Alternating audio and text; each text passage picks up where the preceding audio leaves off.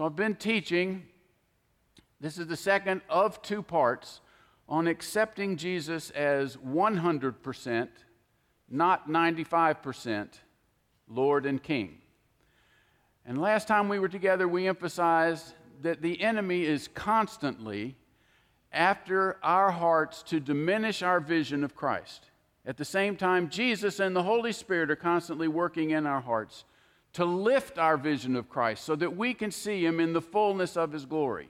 And we don't. We don't yet see Him in the fullness of His glory. And the Bible says in 2 Corinthians 3 that as we behold His glory, we are changed. As we behold His image, we are changed from one degree of glory to another to the fullness of the stature of Christ. And we are being changed. We are all being changed. Doesn't matter where you are in the Lord. If you accepted Jesus yesterday, you're being changed. If you accepted Jesus 70 years ago with Don, you are still being changed. You are still being changed. The Bible says those that bear fruit, what does he do? He prunes them so that they bear more fruit. The Bible says that the sons of Levi, that he will purify the sons of Levi. And we are the sons of Levi, the royal priesthood unto our God. And he is purifying us. The scripture says that those whom he loves, he disciplines. And we are all in the midst of the forming hand of the Lord. So we want to see the Lord as full Lord, as full King. And the enemy is desperate to keep Jesus from being in that 100% preeminent place in our life. He just wants Jesus below something. If he can get it where it's below something, he's gotten a good shape. Because then Jesus is not God, Jesus is subservient to whatever he's below. If Jesus is below your career, your career is your idol. Your career is your idol. Whatever Jesus is below is your idol. And it will be a bondage to us. I, I go back and forth between you and we. Y'all just got to spare me there. I can't control my mouth sometimes. Everything I'm saying applies to me. But everything we put above the Lord or let be above the Lord is a bondage to us. Every single thing. Jesus said that he who sins is a slave of sin. And the absolute sin is to have a God before our only and true God. And if our career is that, that's it. If it's our spouse, that's it.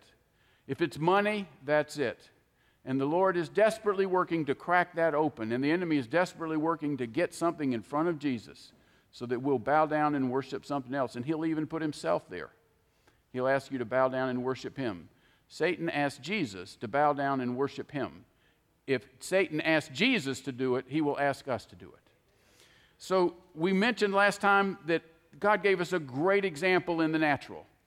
In the natural, we all understand the relationship between a man and wife, and it would not be appropriate at all for a woman who loves her husband to say, You know, I want to be with you 97% of the time, but one night a month I want to go out with another man. Well, we all see that that's exactly a disaster. That would never work, but that's exactly what we do with Jesus. Jesus is asking for everything, and He is our bridegroom, and we are His bride. And He's saying, I want you every night of the month. I want you every morning of the month, every lunch, every sleep, the whole thing. I want all of that. Not so that I can take things from you, but so that I can bless you. It's such a miraculous verse in the scripture where Jesus says, He who loses his life will find it. He who loses his life would find it completely opposite to the natural way of looking at things, but completely on line with the Lord. For when we lose our life, that's when we find life in Jesus. For he himself is life, and that's when we find him. We mentioned in the parable of the kingdom that Jesus was the treasure in the hidden in the field. Jesus was the pearl of great price. And the man who bought the field did not buy the field out of duty but the scripture says he bought the field out of pure joy. And this is Jesus. When we see Jesus as so special, like that treasure hidden in the field, when we see him as so special, we're not giving ourselves to him out of duty, like, okay, what are the eight things I got to do to be a Christian? Let me see if I can mark those off. It's going to be tough, but I'm going to apply. On. No, no, no. When you see him in his fullness, you go after him, not out of duty, but out of joy out of joy. And any single time in our life that Jesus is a duty, we're believing a lie. I'm going to say that again. Any time in our life that we see Jesus as a duty, then we're being lied to. We're living a lie because the scripture says that when we see him, we go after him out of fullness of joy. Out of fullness of joy. We don't serve a risen Savior because we have to. We serve a risen Savior because we get to. Because we get to. Because He alone is worthy. Sometimes I'd ask my Sunday school class to lay out what are you going to do in the first 100,000 years of heaven? Well, some people could lay out a thousand years. I would be pretty bored with the things they laid out, but you know, there's no way we would be in heaven and could last 100,000 years the way we think now. But you see, in heaven, we are going to know Him the way we are known. And it's because we know Him we experience eternal life. And the scripture says eternal life doesn't begin in heaven, but begins right here. Because in John 17, 3, he says, For to know the Father and the Son is eternal life. So Jesus is just the most incredible thing we can think of multiplied, multiplied, multiplied, multiplied. So again, Satan then is after to diminish Jesus in our life, and God is after that he be put in the 100% Lord and King place where he's due. Last time we went through and talked about scriptures in different books where Paul constantly brought this up. And he would say, I do not want, even as, even as the devil deceived Eve, I am concerned that you might be deceived from simple and pure devotion to Jesus. He said, This bothers me because you're getting off on other things. And one of the things the enemy does is just to try to get us off onto another thing. Religion is perfectly acceptable to the enemy, just so you can get caught in religion and leave out Jesus. But you see, there is no such thing as religion without Jesus. Such a great scripture. Colossians 2 16 and 17 says, Therefore, no one is to act as your judge in regard to food or drink or in respect to a festival or a new moon or a Sabbath day. Things which are a mere shadow of what is to come. But the substance belongs to Christ. The substance belongs to Christ. Every aspect of religion is a shadow. The substance belongs to Christ. Jesus is the substance. And now Helen's on to my case to make sure I don't tell stories more than one time. You have to put up with me. I do have a limit of six, but I may tell stories more than one time. But one tremendous thing that the Lord showed me one time was Helen putting out dinner at our house. And Helen does this every once in a while for a variety of people. But instead of cooking real food, Helen took pages from Southern Living that had pictures of really good food and put a picture on each plate. And one plate had steak, and one plate had salmon, and one plate had this really good spaghetti. And everybody sat down, and Helen said, Dig in. And everybody looked up at Helen and said, What are you talking about? And she said, Can't you see it? It's really good food. It's from Southern Living. Well, we would all look at that and be crystal clear that even though the steak might look like steak, it is only a shadow of a steak. That the substance is in the real food. And Paul is saying here everything short of Jesus is a shadow. Jesus is the substance. And when the Bible, when the angel came and told, I prophesied of Jesus coming, he said, and we all learned this in all of our Bible school days. The angel says, I bring you good tidings of great joy, which shall be to all men. And every time Jesus comes into a situation, it is good tidings of great joy. When he came into the world, it is good tidings of great joy. When he comes into the, my relationship with my wife, it is good tidings of great joy. When he comes into the federal government of the United States, it is good tidings of great joy. When he comes into the government of Angola, it's good tidings of great joy. Wherever Jesus is, it's good tidings of great joy. Now, if we don't yield to him, he's going to do more discipline. He's going to anchor us in. I, I've been several times in my life calling out to the Lord, asking the Holy Spirit to see if there was a wicked way in me. And the Holy Spirit, as much as came back and said, Look at your old list. So I already found wicked ways in you. Let's deal with those first. You already knows those. But the Lord will make known. The Bible says the Holy Spirit will convict the world of sin. And if we invite the Holy Spirit to come, He will convict us and show us where the Lord is not in the first place. Another great verse is in Colossians 3:11 where he says there is no room for either Greek nor Jew, circumcised nor uncircumcised, barbarian or Scythian, but Christ is in all. Christ is all and in all. But Christ is all and in all. There is no more room for distinction. We've talked about this before. There's a spirit in our country that puts people in buckets.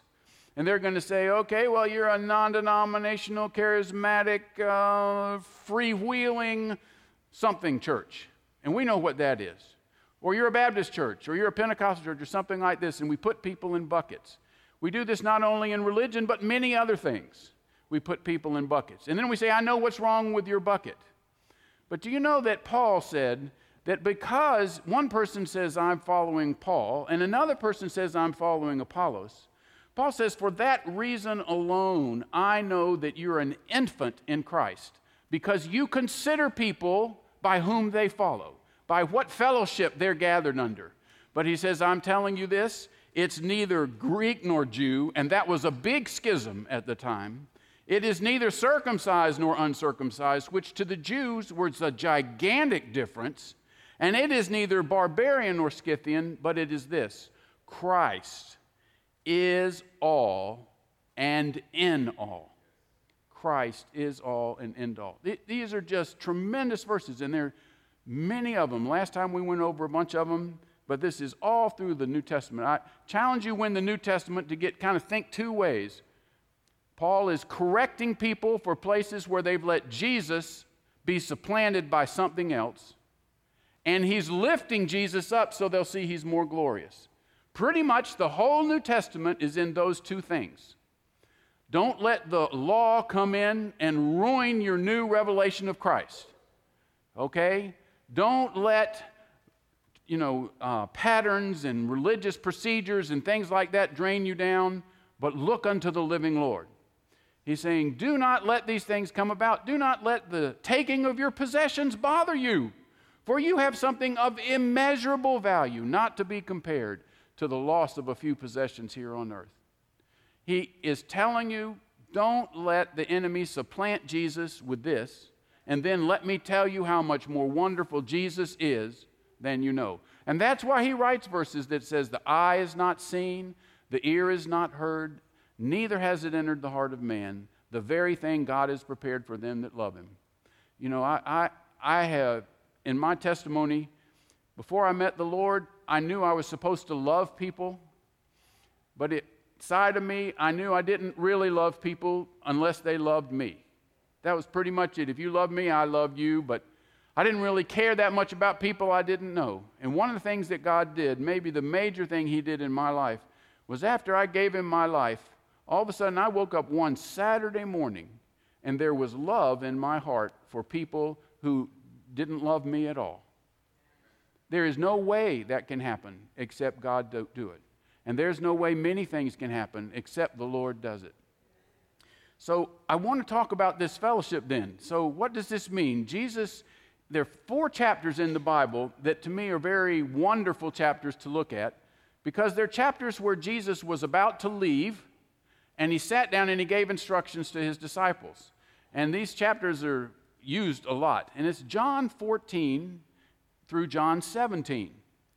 And John 14 through John 17, you read through that, Jesus giving a long discourse before he leaves. And he's saying, I want to tell you these things. And it's a wonderful set of chapters. And then in John 18, he just starts out and he's headed to the crucifixion. So in John 15, and many of you are familiar with this, we're going to read these verses. Jesus described his fellowship with us like a vine and a branch. So I'm going to read John 15, 1 through 7. I am the true vine, and my Father is the vine dresser. Every branch in me that does not bear fruit, he takes away. And every branch that bears fruit, he prunes it, so that it may bear more fruit. You are already clean because of the word that I have spoken to you. Abide in me, and I in you. As the branch cannot bear fruit of itself unless it abides in the vine, so neither can you unless you abide in me. I am the vine, you are the branches. He who abides in me and I in him, he bears much fruit. For apart from me you can do nothing. If anyone does not abide in me, he is thrown away as a branch and dries up, and they gather them and cast them into the fire, and they are burned. If you abide in me, and my words abide in you, ask whatever you wish, and it will be done for you. Now, there's, there's four hours of talking in that little section of verses. But I want you to focus on a few things. The first thing was Jesus said, Let me tell you what you need to do. Jesus is always saying, If you'll keep my commandments, he said in John 14, 21, if you keep my commandments, I will reveal myself to you. And he said, I want you to abide in me. Now, this is a complicated thing. It was very hard for us to understand what it means to abide in Jesus. Now, I just want to take a, a little sideways thing here because in the church, we use sometimes some complicated terms. You know, we in the church, we'll talk about a life of faith, we'll talk about trusting the Lord, um, uh, we will talk about uh, believing in Jesus, and we talk about abiding. Those are the four things that we really talk about that have to do with our relationship with Jesus. And these are very similar things, they're not, just a little bit different. Okay, but when we talk, my favorite is abiding because it's the easiest to understand. Faith, there are lots of sermons taught on faith, and it's important to have faith and to understand faith. If you're abiding in Jesus, you are putting your faith in Jesus. It is taking your life and putting your life into Jesus. That's what he means by abiding. A branch is into the vine, it's fully into the vine, it doesn't leave stragglers, it's totally into the vine. You might say, well, is the branch and the vine different? Well, they're a little different, but they're merged together. And this is something that's a mystery to us because God meant from the beginning for there to be such a fellowship with us that we be united together with Him, even as the Son is united with the Father. Now that's, that's deep. God meant for us to be so close to Him that we be united with him even as the Son is united with the Father. And that's God's intent, that we be one. And he's talking about abiding. The most important things in here is to figure out what our part is. Um, you know, the, the scripture says that the Word of God will not return void, and the Word of God will not return void because God produces the fruit. The Word of God will not return void because of what God does. Paul said, I planted, Apollos watered, but God gave the increase. And God always gives the increase. We're a good bunch of planters and waterers, and we need planters and waterers. But we are planters and waterers, and none of our planting or watering does anything unless God gives the increase. But He does give the increase. God's not the question mark. The question mark is us. Are we going to plant and water? God will take care of His part. Second Timothy, it says, if we are unfaithful, he remains faithful. God will always remain faithful. It, the issue of God being faithful is another talk. We're going to have that one. But God is always faithful. So he's saying in here, what I want you to do is I want you to abide in me, like a branch abides in the vine. Totally. And when a branch abides in the vine, the things that are in the vine flows through the branch. If you were looking at the fruit on the end of the branch, you'd say, well, where'd that fruit come from? Well, it's a kind of a strange thing to say because it came from the nutrition of the vine, but it went through the branch. And we're never going to understand this in fullness, but there is a uniting of us with Jesus that's beyond what we can understand in our mind. Now, oftentimes we talk about things in the Spirit, but we have this about the littlest understanding of the Spirit. We don't have to have a great understanding. Jesus tells us what we need to know, but we shouldn't pretend, oh, I've got all that down. None of us has that down. Jesus said, He who is led by the Spirit, you don't know where he comes from and you don't know where he's going to, just like the wind. And that's just the person led by the Spirit. We haven't got it. We don't understand this. The Bible says that God is Spirit. Oh, yeah, I know that. Well, you know it in your head, but you don't know it. What does it mean for God to be Spirit? The spiritual realm, the Spirit, the presence of God, is something we only have a flavor of. We haven't got our hands around it where we can chop it apart and put it under a microscope. And it'll never be that way because it's too big. 1 Corinthians 6 17 says that he who has given his life to Christ is one spirit with him. Well, how does that work? Well, this is that abiding. This is that abiding in Christ. Um, early on in my life, I kept seeing a big box and a little box, and I would tell the Lord, Now, if I'm going to abide in you, I can be the little box, but then you can't be invi- abiding in me because you're the big box. So you, you either got to have it one way or the other. But the Lord encouraged me that it's more like a mixture. It's more like taking an egg and opening up into flour. And you mix it up, and one's abiding in one, and others abiding in other. The flour is abiding in the egg, and the egg is abiding in the flour. And at the end, if you said, Well, I want my egg back, well, you can't get your egg back. Because you see, the abiding of one and the other and abiding of this and that has made a new creation. Because the scripture says, If any man be in Christ, he is a new creation. The old has passed away. Well, that new creation is this mysterious merger we don't understand where we have united with Christ. And there's definitely a deeper uniting than a casual uniting, but we don't understand all that stuff. But Jesus is saying it's not for you to understand everything, because if you make understanding your ultimate way you rule your life, you are exalting understanding above Jesus, and understanding is your idol. Now, that's hard to hear. But we get to know in part, and that's fine. But the Bible says that Jesus was made unto us the wisdom of God. We think of wisdom as things written down on a piece of paper. That's not what God said. The Bible says Jesus was made unto us wisdom in 1 Corinthians 1:30. Well, how can Jesus be wisdom? How can Jesus be truth? How can Jesus be the life? Well, we understand a little bit of it, but not all of it. I, I keep coming back to this because our culture exalts understanding. If you're a smart person, they put you up on a podium and say, ask you their questions. Understanding is fine, and I, I spend my life in science. I'm working on these things all day. It's, all, it's good. The Lord blesses that. I don't want anybody to get the wrong understanding of this, that God will bless you and He'll bring forth knowledge. But in the big picture, we know very little. Very little.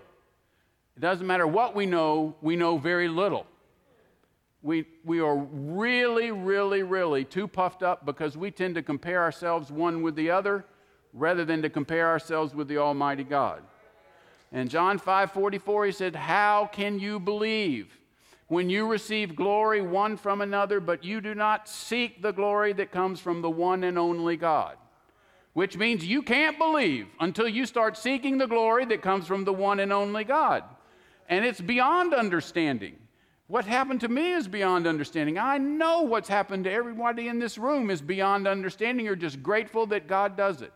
I share this over and over, but we experience the wonderful heat from the sun, but we can't describe the equations of nuclear fusion that generate that heat. But we experience it, and that's the way it is with the Lord. We get to know some things, but we don't get to know everything. Because we got to know a whole lot more. Do you know what we would do? We would get puffed up because knowledge puffeth up and it'll make us puffed up. And if we have this much knowledge, we puff ourselves up. If the Lord tripled our knowledge, what would happen? One of the reasons I know that we're mortal is if the Lord made us immortal, we might never turn to Him. We need to see our mortality. We need to see you're only going to be here for a little while. One time the Lord helped me with this in a dream, and I was trying to raise kids. Anybody here tried to raise kids? Yeah, amen. So, so, you know, I was raising some kids, and the Lord showed me this is kind of a, in a dream, and He said, and I could see one of my kids, and we were playing Monopoly. And so this particular kid was just beating the pants off everybody in the family. Have you ever got one of those, somebody who gets on Boardwalk Park Place and they just eat everybody up? And the worst part about it is they smile. when you land on it, they're, they're not businesslike. They're, oh, you landed on Park Place. Well, let's see what that will be. You know, and they turn the card over, and it's always three times more money than you have. But in this vision, what the Lord showed me was this, this kid was doing really good and made $5,000 in the game. And that was pretty good for our house $5,000. And walked away with $5,000. And we played again a little while later, played again a little while later. Every time the guy won. And then at the end of that, we went to wake him up to go to school and said, um, You know, it's time to go to school. And he said, Well, I'm not going to school. I said, What do you mean you're not going to school? He said, No, listen, I've got life figured out. I can play Monopoly once a week and make $5,000. If I make $5,000 a week, I don't need to go to school. So I'm just not going to go to school. I said, Well, you few little items you missed there. one big one is that's play money. You got it? But if that little kid exalts that game into reality, that was real money to him. Do you see? Now that's what we do. We take a little thing and we say, okay, well, I can do this, I can do this, I can do this. And God's saying, listen, every single thing in your life is just a whiff. It's just a whiff. And there's going to be an eternity. It blows my mind just to think in heaven there's no nighttime. No nighttime, that the Father and the Son are light. And my mind goes, yeah, but when am I going to rest? I got to rest. I don't know where you are in life, but rest is important to me. I got to recharge the battery. Do you know in heaven you do not recharge the battery? Well, now, how is that? All I know is that the eye is not seen and the ear heard, nor is it entered into the heart of man, the very thing God has prepared. It's better than we're thinking. And Paul was, he was torn. He said, For me to live is Christ, for me to die is gain, and I'm caught between the two, whether to stay here for your sake or whether to go on and be with the Lord, which is what I want. Well, I can understand that. But we need to recognize that Jesus is above knowledge. He's above understanding. He's above feelings. He's above mortality. He's above snake bites. He's above having shortness of breath. He's above the whole thing. And He's, in some miraculous way, called us to abide in Him. It can't be anything but good news. I mentioned this before. It bothers me when people can't share with somebody else. People come to me and say, Well, I don't know the Roman road scriptures. I don't know just how to do this. Grab that person and say, I want to introduce you to Jesus who rescued me, filled me, and gave me purpose for living, and he can rescue you and fill you and give you purpose for living. Now, that is how you can get somebody to meet. Shake Jesus' hand. He is the difference. If you stumble over your scriptures, that's okay. God will bless that, and I'm all for using scriptures. And the Word of God is powerful and cuts down right between the soul and the spirit and makes a difference. Jesus himself, fighting the devil, quoted the scripture when anything from his mouth by itself was scripture. But he quoted the scripture when he fought the devil. And I'm all for doing that, but we've got to be able to have Jesus so real to us that we say to somebody, I'm introducing you to the Savior of the world, the King of Kings. I have met him. He's done wonders for me. He can do wonders for you. And that should be our testimony. We need to be able to do it. But the enemy, this will sound strange. The enemy will take Christians and try to tie them in knots on their inability to teach or share well enough to keep them from witnessing. They'll go, You're not a teacher. How can you talk about Jesus? You don't know all those scriptures that Pastor Miguel knows. How can you do that? Well, no, no, no. You're doing things that are for leaders. You can't just share with somebody, you're going to bungle that scripture. That has nothing to do with it. You can share. You know, when the disciples went one to another, I think it was Simon and Andrew said, I found the Messiah. I found the Messiah. That's the testimony. I found the Messiah. He who takes away the sins of the world and transforms us into his image.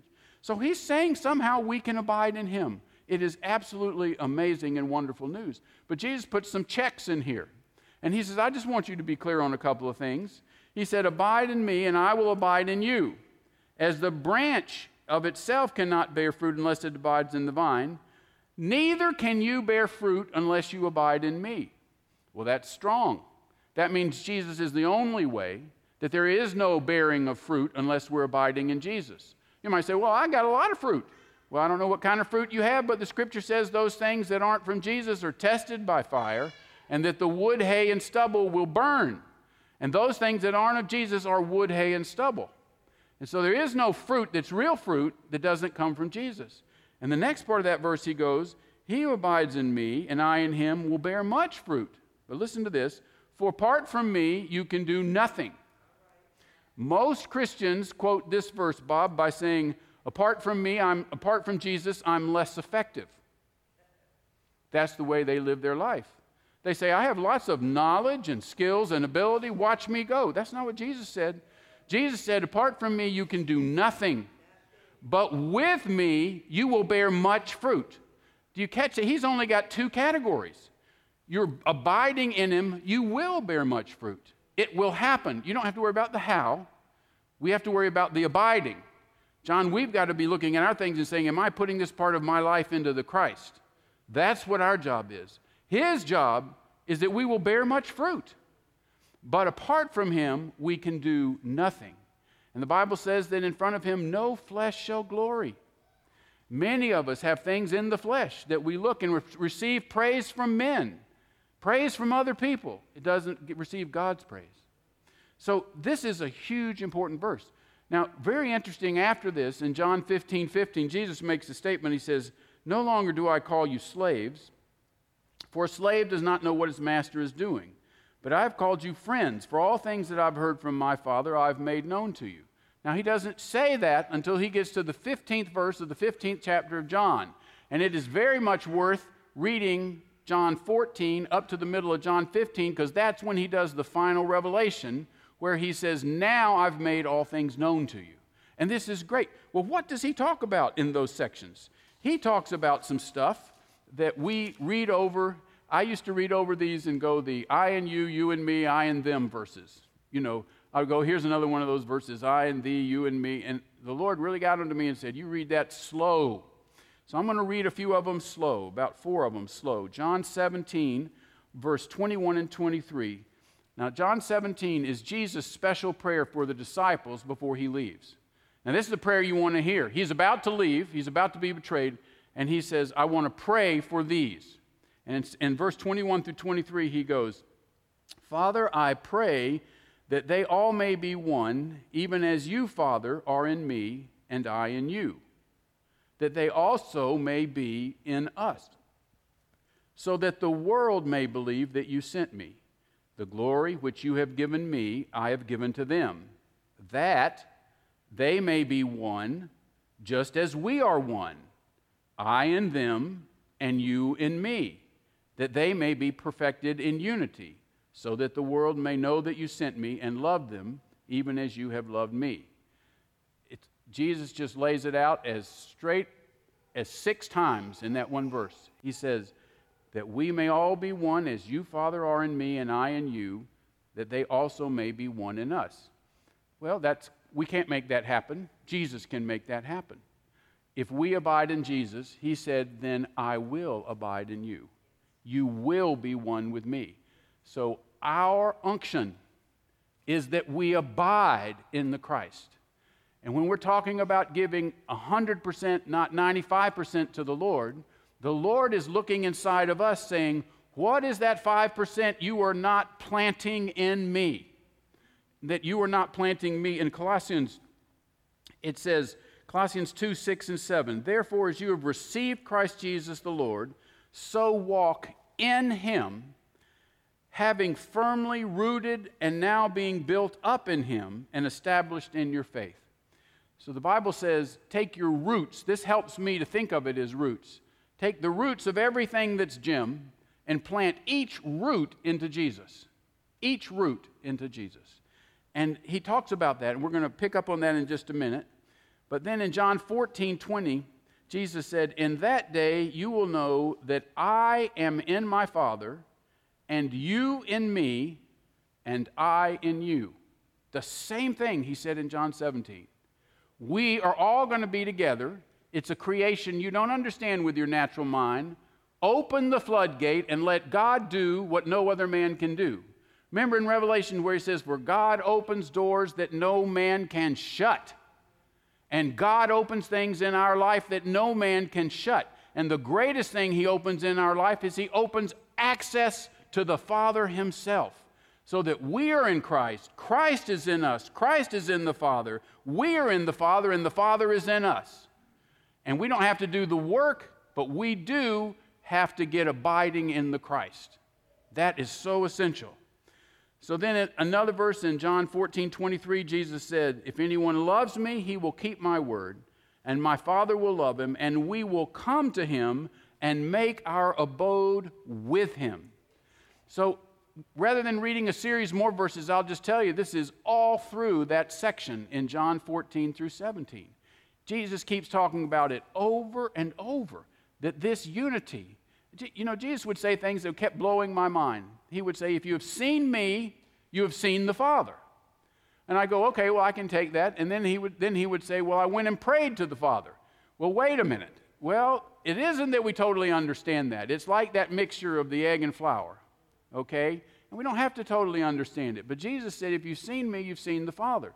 The world needs to look at each one of us and say, If you've seen Mama J, you've seen Jesus. Do you hear? If you've seen Bob, you've seen Jesus. If you've seen Jack, you've seen Jesus. That's what they need because just as the Greeks came up to Andrew and said, We would see Jesus, the cry of the world today is exactly the same. We would see Jesus, not we would see religion, not we would see a religious civic club. The church is not a civic club. The cry of the world is we would see Jesus. And we are to be so much like him that when people look at us, they go, Well, when I looked at Helen, I saw Jesus. She's just like Jesus. And you go, Gads, you know, I got a long way to go to be that way. Yes and no. Yes and no. God speaks through Balaam's donkey. He is not worried about imperfections in us. He can use us. And he can make us, he can make the Spirit of God that's in us. You say, well, you've just got an ounce of the Spirit of God. And Jesus said, if you had a mustard, a faith of a mustard seed, wonderful things would happen. Let the Lord flood through. You don't know. The Lord gilds over people's eyes. I, one of my good friends, Gary Simmons, was teaching in New Orleans one time, and he said, I felt so bad about this because I was going to teach on one thing, and then I was going to teach on the other thing, and I ended up getting them all mixed up, and I was just very unhappy with the whole thing. And I said, I just felt like I had botched it all, and that the Lord had, I just let the Lord down. And this lady that always comes to the Bible study but never says anything came up from the back and said, I don't know how you received that from the Lord. That was the most inspirational message I've heard my whole life. Well, God took the words that came out of his mouth, maneuvered him and got him into her. God does that. God does that. He's not interested in your ability, He's interested in our willingness. He's got ability out the wazoo. He just needs our willingness to step forth and do it. Mama Jay's over here. This is a story I'm not going to tell about Helen because I'm trying to not tell stories about Helen. But Mama Jay walked along this. It was right here, wasn't it, Helen? It was right here on this altar uh, a couple, three years ago. And I guess for some reason she was here, but she just was walking along and turned and spoke a word to Helen out of the blue. And Helen was just sitting there, and the thing went right to her heart, right on the thing that was dealing with her life. And Mama Jay and Helen never been introduced. But she was faithful to speak a word she did not understand to do what God was going to do. And I'm telling you, it has edified me just thinking about that. God can use imperfect, imperfect people, and He does it all the time the enemy's coming in and say, You're not ready, you're not ready, you're not ready. You're going to be on your deathbed, and the enemy's going to say, You're not ready. But you see, God takes anybody at any time and says, Look, I'm going to do it. Do you know what he said? He said, Father, I thank you that you have hidden these things from the wise and revealed them to the infants, for such was your will. It was the will of the Father that the smart people get confused by this stuff. But those that come as infants, those that come humbly, the Lord can take. Remember when the man prayed and the and the scribe, the Pharisee was there praying, saying, Thank you, I thank you, Lord, I don't do all these bad things, and I obey the law, and I do all this, and I'm not like this heathen sinner right here. And the heathen sinner beat his breast and could not even look up and said, God, have mercy on me, a sinner. And you know how Jesus finished that? That man walked away redeemed with his sins forgiven, and the other not. The person who exalts himself and thinks they've got everything has not really met the Lord face to face. When you meet the Lord face to face, you are humble. You are humble. You are humble because you see him. You cannot see him and not be humble. Even the heathen, when they heard his voice at the mountain, were humbled. They were humbled. They were humbled out of the fear of God. But when you see the Lord, you cannot regard him as common. He is holy. He is absolutely holy. And as we behold him, we naturally become humble. You don't beat humility into yourself. You abide in the Christ. When you abide in the Christ, he abides in you, his spirit abides in you, and the fruit of his spirit is love and joy and peace and patience and kindness and gentleness and meekness and self control. That's the fruit of Jesus' spirit within us. And He brings that to pass. We don't bring it to pass. And I'm talking to many of you, I know that you know this thing. You know that there's no good work that's going to come from us. But God keep having to find us because we keep finding new good works that we think are going to impress things. Just let God be. He, he knows how to do it. He knows how to sow. He even said, when you, appeal, you appear before magistrates and governors, don't even think about what you're going to say, because at that moment, the Holy Spirit will grab your mouth and give you the words. He said, Don't you even think about it. I want to let you know if I was going to appear before magistrates, I'd be thinking three, four hours redoing my talk. Do you know? That would be me. Wait a second, I'm going to talk to the president. I got to think about what I'm going to say. I'm going to say this, that, and the other. But I could barely handle Jesus say, Don't even think about it. The Holy Spirit will give you the words. Helen and I were looking recently on some of the stuff on the Azusa Street revival. And for those of you who don't know, the Azusa Street revival was a huge revival in Los Angeles. But this revival went on with three meetings a day, seven days a week, for three years. Three meetings a day, seven days a week for three years. They said that the upper prayer room that they had there that was always had people 24 hours a day for three years. People praying. The Lord's Spirit came and said, No man or woman led the fellowship. And the guy who was, what's the guy's name, Helen? Seymour. The guy, I always want to call him something else, but Seymour was doing it. He would sit there with a box over his head just so he could just look to the Lord. And the Lord blessed a whole lot of things, but one of the great things from the fellowship was the Holy Spirit guided the meeting. There was not a piano in there, and they said there was singing like angels. And there was just glorious things that happened in there because the Holy Spirit was given full reign. We don't give the Holy Spirit full reign. We say, well, we're coming together and this is going to be it. We're going to follow this test. We're going to follow this track, and that's how it's going to be. We, the Holy Spirit can do all sorts of things. And it's very, very important that when we invite the Holy Spirit, we don't invite him and then put him in the narthex, but we invite him out here and we say, You be involved in what's going here. You grab the speaker and shut them up if they're not talking the Word of God. You know, you come and do it. And this guy apparently in the service. Now, you think about, Tony, you're a pastor, think about if you did this in your service. But people would get up to testify, and somebody would get up and testify, and it was beginning to sound a little bit like the flesh, and they were going on and on too long. And he would just come up to him and say, Brother, no flesh shall glory before the Lord. It's time for you to sit down. Whoa, isn't that amazing? But they would take it because the Spirit would come. And eh, several times they said they were attacked by, um, from the outside, and the spiritual forces would come in. And they'd have to pray against them. But they would stop and they would pray and call on the Lord, and the Holy Spirit, the sweetness of the Spirit would come back in. But people, my favorite story was a guy from Middle Africa, and he was standing behind this woman who was uh, African American. And uh, she began, she just turned to him and began to speak in tongues. And he was from Middle Africa and had a, a language that was only spoken there. And the Lord gave that woman that language. And he just she just turned around and spoke to him. And in his language said, If you don't repent, you're going to hell. Jesus is your singular Savior, your Lord and King, and He's calling you now. In his language. And she, speak, she was, she had no idea what his language was. And that guy went right up to the front, fell on his knees, because look what God had done. And she said all those people were speaking Chinese and Japanese to all these different people, and they didn't know the language, but it was just like Pentecost. They proclaimed the gospel. Well, this is, on, this is in America. This is Los Angeles.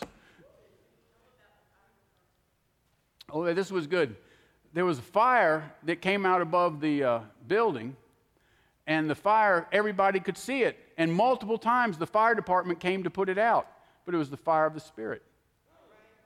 It wasn't fire, it was the fire of the Spirit. Multiple times the fire department came to put it out. People called it in and said the place is burning.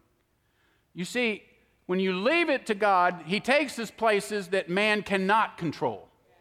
But you got to be willing to go there. And they said what broke the thing up in the end was that men stepped up and had to have a place of prominence. And that broke the revival. Have you ever heard that before? I say men, I mean men and women. Had to have a place of prominence. You know, the enemy in the garden came in, and the first temptation was, You will be as God, knowing as God. He tries that temptation all the time. He tries that temptation in religion. He tries it all the time. You will be special, knowing as God. But if we allow ourselves to abide in Christ, He can do things that haven't happened before. And we don't have to skip verses in the Bible. We don't have to skip the verse where Jesus said, And those who come after me shall do the things that I do, and even greater things shall they do. We don't skip that verse because God can do that. But He can't do that with people who aren't abiding in Him. So He's saying to abide in Him. So I'm going to try to close here with dealing with several things that the Lord put on my heart, just in my experience about me or in people that I've known, have been rough things to root in Christ. So if you say, what are those last 5% of things? I think everybody in this room has rooted their eternal destiny in Jesus. We know that Jesus is going to save us and take us to heaven. There's nothing we can do about that. And we're so glad that there's everything He can do about that. We're so glad. But there are many things in our lives that we do not root in Jesus. And they're in that 5% category. Now, I don't mean this to be an exhaustive list, and many of you could add things, but I do want to mention some things that sometimes just don't get talked about in church. Okay, what are those things you're holding back? Well, there's a list of things. The first one that I want to li- the first one that I want to mention though is that we have things that are kind of the way we look at our future. And we really don't want our future to get botched. So, one of the things that's hard to give to the Lord is our hopes and plans. If the Lord said, Well, are you willing to step down and live in an apartment and have $50 a, a day or something to live on and da da da? Well, that's not exactly my plan. You see? But our hopes and plans for the future, it's hard to put those into Jesus' hands. I shared before that the enemy came at me about if I was going to be a Christian, I would have to go minister in foreign countries like Borneo where they have big mosquitoes and open latrines. And he used that to keep me from being a committed Christian. My hopes and my plans didn't include going to Borneo. Do you see? We've got to give the Lord our hopes and our plans. I just want to let you know had God asked me, I would have said, It's not time for Brother Miguel to leave. We need Brother Miguel. We got things to do, people to see, and places to go. And there's a door opening up with the Amish and good things happening here. Not time for Miguel to go, but God knows more than we know. He has plans. He, fortunately, we're in His hands, and He's not in our hands. It would be a disaster. So I just say, Lord, you got it. Whatever you're doing, I know by now to say thank you. Whatever you're doing. And I don't know what you're doing, but thank you for the time we knew Brother Miguel, for the inspiration he was, for the way he would follow the Lord when it wasn't popular, when he went into places and got no recognition and he served you and nobody knows about it. Thank you for that. Another one beyond hopes and plans is children. You look at your children and you go, Now, Lord, uh, you, you know, you can mess around with me and everything, but my children, they need to turn out right. And doggone it, my daughter better better, can't say it. My daughter had better marry the right guy. The last thing I can have is some sort of crummy son in law and my son had better marry the right girl because it's going to be a god awful mess around here if we've got a woman running around who isn't in the Lord. Do you hear that? Hard to give the Lord your children. Hard to give the Lord your children. So, Lord, you can do this, but I've got my children. No, He's asking for your children. He's asking for your children and your spouse. He's asking for your career. Where are you going to go in your career? Well, I'm looking at all these people. By the time I'm 55, I want to definitely have achieved this place on the ladder. And doggone it, don't let Johnny Lewis get ahead of me because he's a cheat and a foul person. If he overjumps me and I ever have to work for him, I'm going to quit. Do you hear me? You keep telling God what he can do and what he can't do. That is not giving it over to the Lord. Lord, let me be a servant in my job. Your kingdom come, your will be done. Done. That's it. And from our heart. I'm no great person at that. I'm telling you about things that I have tripped over in major ways career, possessions. Well, at least I've got to have a two car garage, and it's got to be two bathrooms. At least I'd prefer three. And if guests are going to come in, there's got to be an extra bedroom. No more of this stuff in the den you know, we got to have somewhere they can really say, you can't do that to God. We used to go down to Corvilla, and Erskine would open up his place. I think he put 18 kids one time on his living room floor. Now, we were young, but now I'm not young, and 18 kids on a living room floor is a to do. Just think about the bathroom. You know, how are you going to do that? Furthermore, they want to eat when they get up. Who's going to put all that food on the table? Do you hear me? Lord, every possession I have is yours my house, my living room floor, how many people come over, whether I've got breakfast or not. That's yours, Lord. All of that is yours. Reputation. Well, I don't mind doing things, but I can't have people saying bad things about me. I can't have people calling me illiterate. I can't have people calling me stupid and not thinking. I'm going to tell you this if you read about the people that follow the Lord, the enemy stirs up all sorts of people to say much worse things than that. I'd encourage you to read John Wesley's journals. I mean, they haul him out, they're going to kill him. They want to take him down. Jesus said, if they did it to me, they're going to do it to you. But you see, we're not, it's not done to us alone. Because if you're looking at me, there's someone living in me that I'm abiding in, and you come to me, you're coming to me and Jesus. And I am not alone. And he who is in me is greater than he who is in the world. And he'll make those words real in our life, not just in our mouth. Many Christians speak the word, it's not in their heart at all. And the Holy Spirit will come right in there and says, Your mouth is good. You need to take your mouth down down to your heart. Your mouth talks no gossip, okay, but that's not in your heart. And when you get free, you say, Now, I'm not one to talk about Mary Lou, but juicy, juicy, juicy gossip, gossip, gossip. You hear that? But we prefaced it with the right religious saying I'm not one to talk. Or now we need to be praying for Mary Lou because you know this is her fifth husband. She never loved any of them. She just tried to get everything she could out of them. She's doing it again. Now we need to be praying for Mary. We'll skip that whole middle part and just say we need to be praying for Mary Lou. God knows how to deal with it. We pray to God as if He does not know the details. God knows the details. He knows the details of our hurts. He knows the detail. You can just take the name and say, Lord, please bless Anna Hall. He's got the rest. He knows how to bless. We, we keep instructing God. Now, God, you have this option. Anna can go there, the whole thing be healed, and all the people be impressed. The doctor can get, I'll give you the plans, and you choose your plan, God. Don't choose, give God the plans. Just say, Lord, take Anna Hall, she's yours. And let the Lord deal with it. He knows what to do. We condescend to the Lord, we make him common the way we talk to him. You see, we can't do that. He's trying to get us to see above that. So, reputation is a big thing. Time. I'm sitting in traffic on I 285. God, this is certainly satanic. What could be any purpose for me sitting in traffic on I 285? You see, do you know that the Lord, the Bible says that the Lord guides the footsteps of the righteous? Yeah, He guides the foot. He puts you in places for certain times. And what He'll do is He will free you from being concerned about time. He will free you from whether it's 20 minutes or an hour. He doesn't care. You don't care. He doesn't care because you're freed from time. Time management can be a bondage. Now, don't walk out of here and say, Jim said I don't have to plan anything. I can just go over and do it. Don't you do that. God will guide you to be efficient. He'll benefit your money. He'll help you in your business. He'll do those kinds of things. But we can't complain to God about the way He uses our time. He, we can't complain that. I'll get something on my desk at work, and I'll look at this and I'll say, This has been sitting on somebody's desk for two and a half weeks. Now they put it on my desk and it's got a two day deadline. I need a week on it. If they had given it to me in time, I would have been a fine thing, but now they gave it to me right at the end. It's an emergency.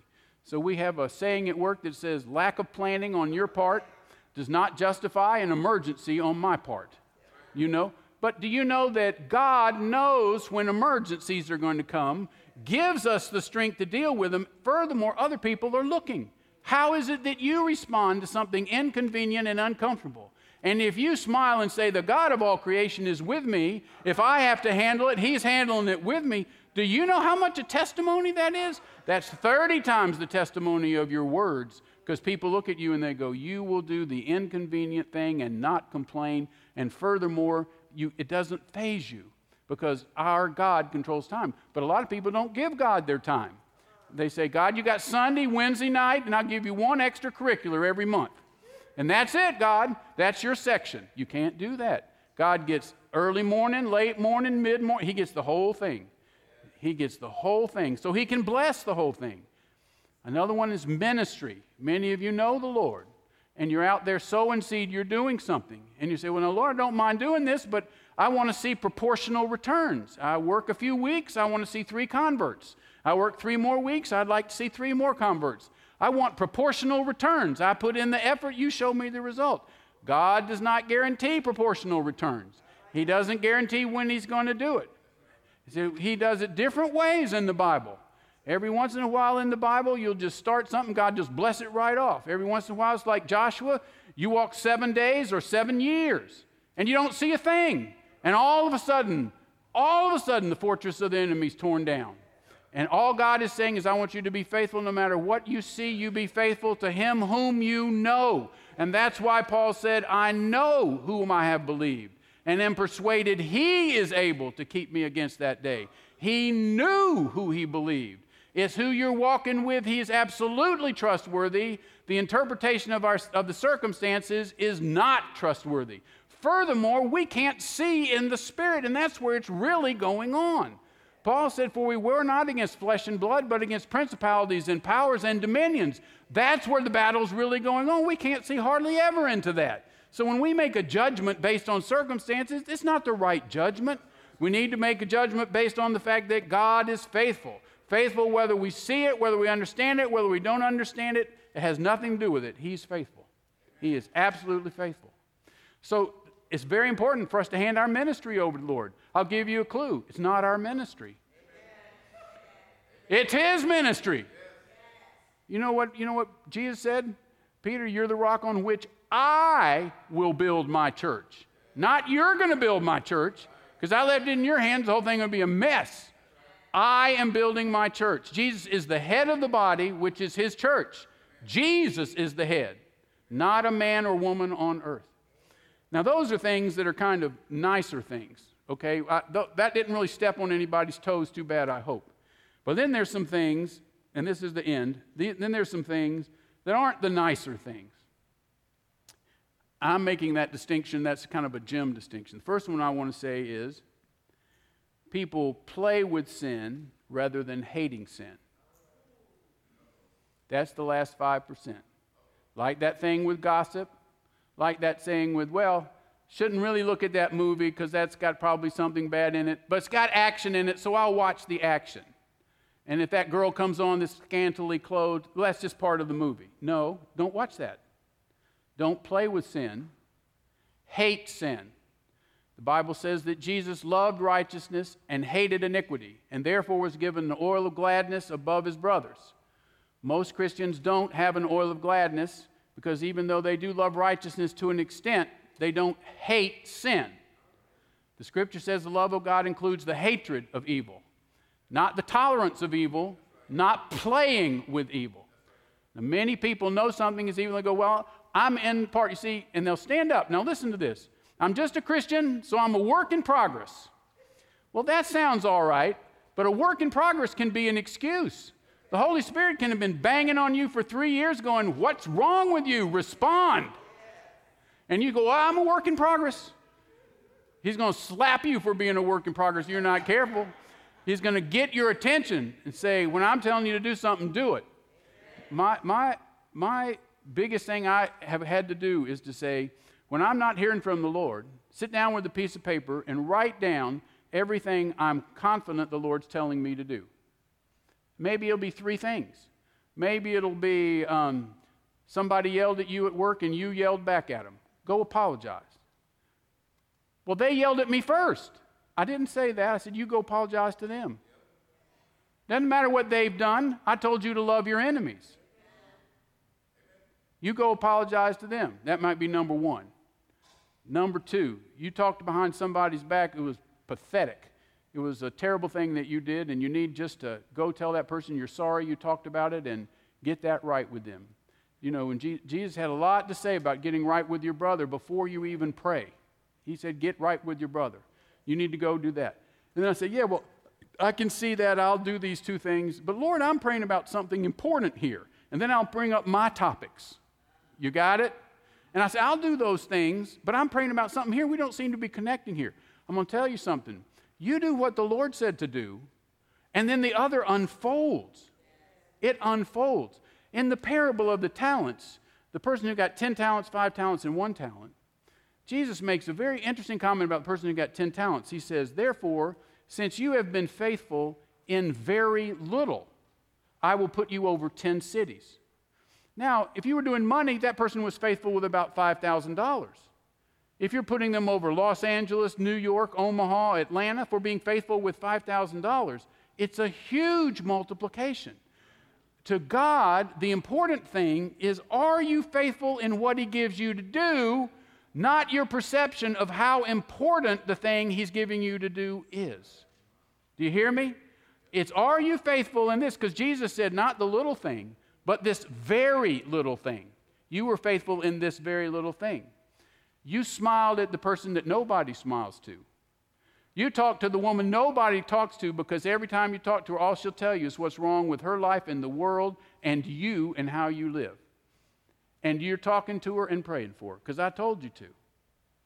Once we honor what the Lord has definitely told us. Now, I want to be clear here. Some people are going, Well, I'm not sure I'm discerning. Forget the things you're not sure about discerning forget, I can't tell if the Lord's telling me to go to Canada or Cuba. That's all right. That's not on the list. You put on the list what you know He's saying. Be faithful in that. And I'll tell you this the rest unfolds. The rest unfolds. But people play with sin. They play with the lust of the flesh, the lust of the eyes, the pride of life. No, it's not important that I'm recognized. No, it's fine, it's fine. Why is it my name on the agenda? Your mouth said it wasn't important in your heart, your name wasn't on the agenda and it bothers you.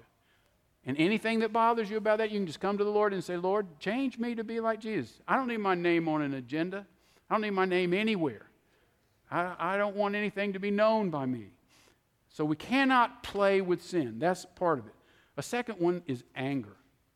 This is a, a tragic thing. There's some people that have deep anger inside. They have not given over to the Lord. They just haven't given it to the Lord. I am angry at my sister because my entire life she mistreated me. I'm angry at my mother because she showed preference to my older brother. And the money that we had wasn't much, but somehow my older brother got what he needed. But when I needed something, somehow the money wasn't there. I'm just angry at her. There's anger over hundreds of things. And you know if you have it deep inside, you have to release that to the Lord. You can't let anger reside and the Holy Spirit reside. Anger, vengeance. Uh, this is tough. There's some people that go, if I had a chance, I would really, really do something to harm other people in some way, if I had the chance. Christians get that far, they have a place where they've got vengeance. Somebody has mistreated them in their past, and they will not surrender it to the Lord. It's not a matter of whether it's justified or not. It's not a matter of should this person be punished. The scripture says vengeance is the Lord's. That's what the scripture says. We have to let go of vengeance. It's a big deal. Stubbornness and rebellion. Now, the, as I go through these things, you'll notice that these are names of spirits, demons. They're demons of these things. But stubbornness and rebellion. You know, God said of the whole children of Israel, it's not because of you that you're going in to take this land, because you are a stubborn and stiff necked people, and you don't deserve this land. But you're getting this land because of the greatness of the sin of those people that were there. And I'm going to gradually take them out because the greatness of the sin, because you don't deserve it, because you are stubborn and stiff necked.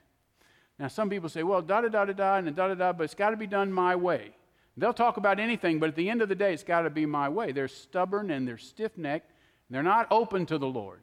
And they don't give that to God. They go, I welcome the Holy Spirit so long as the Holy Spirit puts me in a prominent position in the church. That's not it. The Holy Spirit may put you in a very not prominent position in the church, and you welcome Him, you're welcoming the heart of a servant that's in Jesus. Jesus said He came not to be served, but to serve. And He'll put that heart within you, but we cannot be stubborn and rebellious. When I grew up in a generation, there was just tons of rebellion against all authority. It was a tough thing.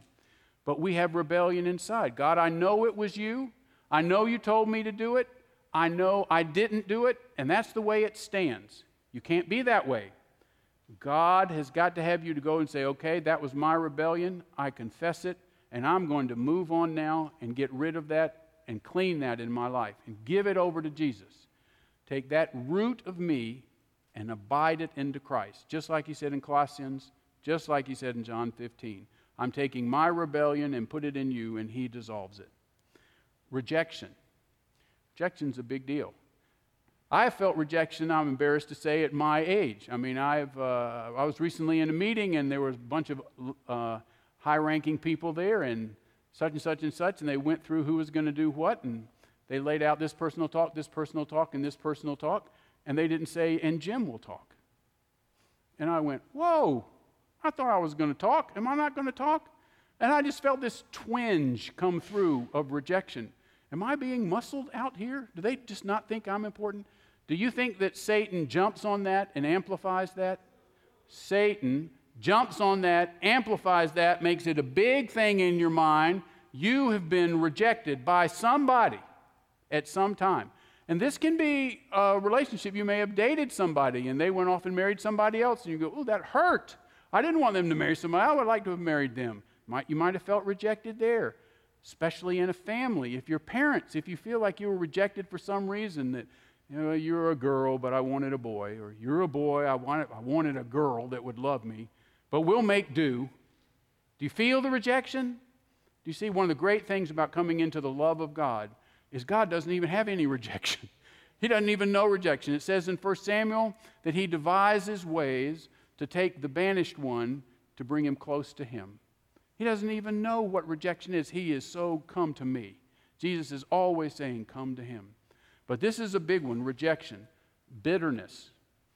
Uh, bitterness is bad. And y'all know, you know what bitterness is. You got bitterness in your life about one thing. You might have said, I had this chance to move in life and something didn't happen right. My father died early. I had to support the family. Something went wrong. I'm just bitter about it. I don't talk about it, but down deep, I'm bitter about it. Give that to the Lord. We have to give that to the Lord. And the last one, not the last, the next one is shame. Some people walk around and they go, Well, if you really knew everything I'd done, you'd never, never let me in this room. I mean, I'm in this room. I know there's some really good Christians here, but if you knew everything I'd done, you'd have said, I don't think you belong with these people. But the Bible says, though your sins be as scarlet, he shall make them white as snow. Though your sins be as scarlet. But the enemy is the accuser of the brethren. He is the accuser of the brethren. And he will push a button of shame as far as he can. You know what you were like. These people fellowshipping with you, but if they knew what your former life was like, they wouldn't fellowship with you. You're just living in a fancy world here. You should be ashamed of everything that you did. You should be they don't accept the forgiveness of the Lord. You see real forgiveness, the Bible says the Lord forgets as if it never happened. But people don't forget. But we need to forget. When we forgive, part of forgiveness is forgetting. It is forgiving. But people have shame for their sins. God has forgiven that. Every one of us has shameful, shameful sins. And if you were to share some of yours, you would be surprised how many people in this room have got stuff that bad or worse in their life. You would drop your mouth if everybody really started sharing. But that's the glory of our Lord. He took us from filth to glory. And He did take us, though, and we can't let shame dwell within us because that's telling Jesus what you did was not good enough. If shame dwells within you, then Jesus' forgiveness was not good enough. But Jesus' forgiveness is good enough. It stretches down to the deepest hole, it pulls you out. He can get you out of the miry clay when you're stuck. He can pull, and He does pull us out. But we let shame reside. We need to give our shame to the Lord. It sounds strange, but you need to do it. Lord, here's my shame. I am ashamed. I know why I don't minister. I'm not worthy. My past is so bad, I know you'd never use me to minister. That is not what God does. God takes people with wretched pasts and turns them into marvelous people because they experience the great love and transformation of God. And to them, God is very real. And Jesus said, To him who is forgiven much, he loves much.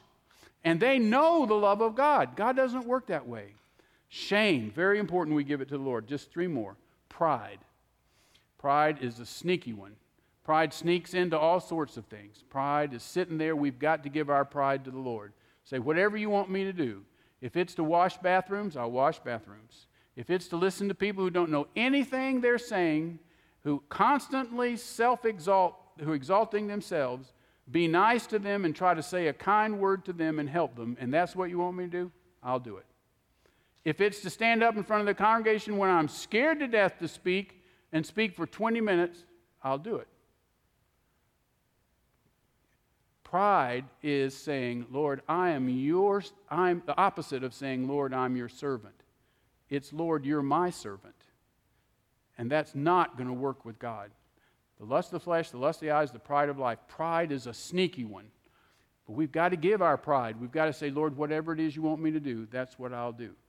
I thought it would be good to go this way. It's not working out. Okay, well, we're going another way. I don't see it yet, but I know who I'm walking with. And that's how I, I'm guided. Another one is doubt. Some people go, all these people talk about faith all the time. I don't have faith. I'm just barely hanging on to my salvation. I haven't got this really strong faith other people need to have. I, I've got a doubt that'll never go away. Well, God can take doubt away, and we need to give Him doubt. We need to give Him where we don't believe for a, a, a brother in law who borrowed $500 from me and now doesn't even acknowledge that he ever borrowed money from me at all. And he comes to family reunions, doesn't pay anything back, and pretends he never borrowed it. Well, you know, I doubt whether I, I, have got so much bad stuff, I just doubt whether I can be used of God.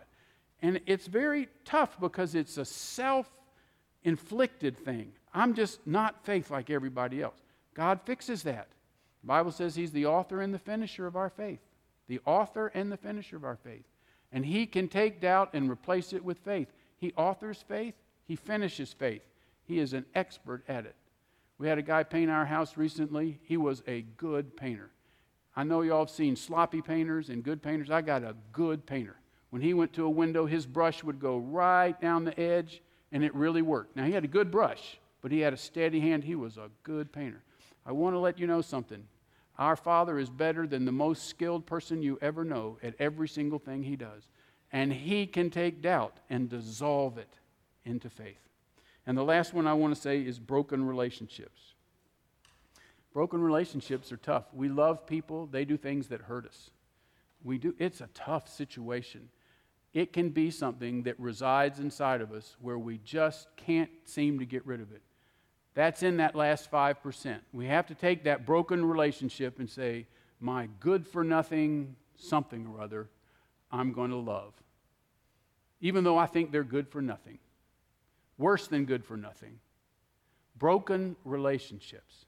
I loved them, they hated me. I extended the olive branch, they spit in my face. I'm not ever going to talk to them again. You do that to me one more time, I'm liable to flatten your tires.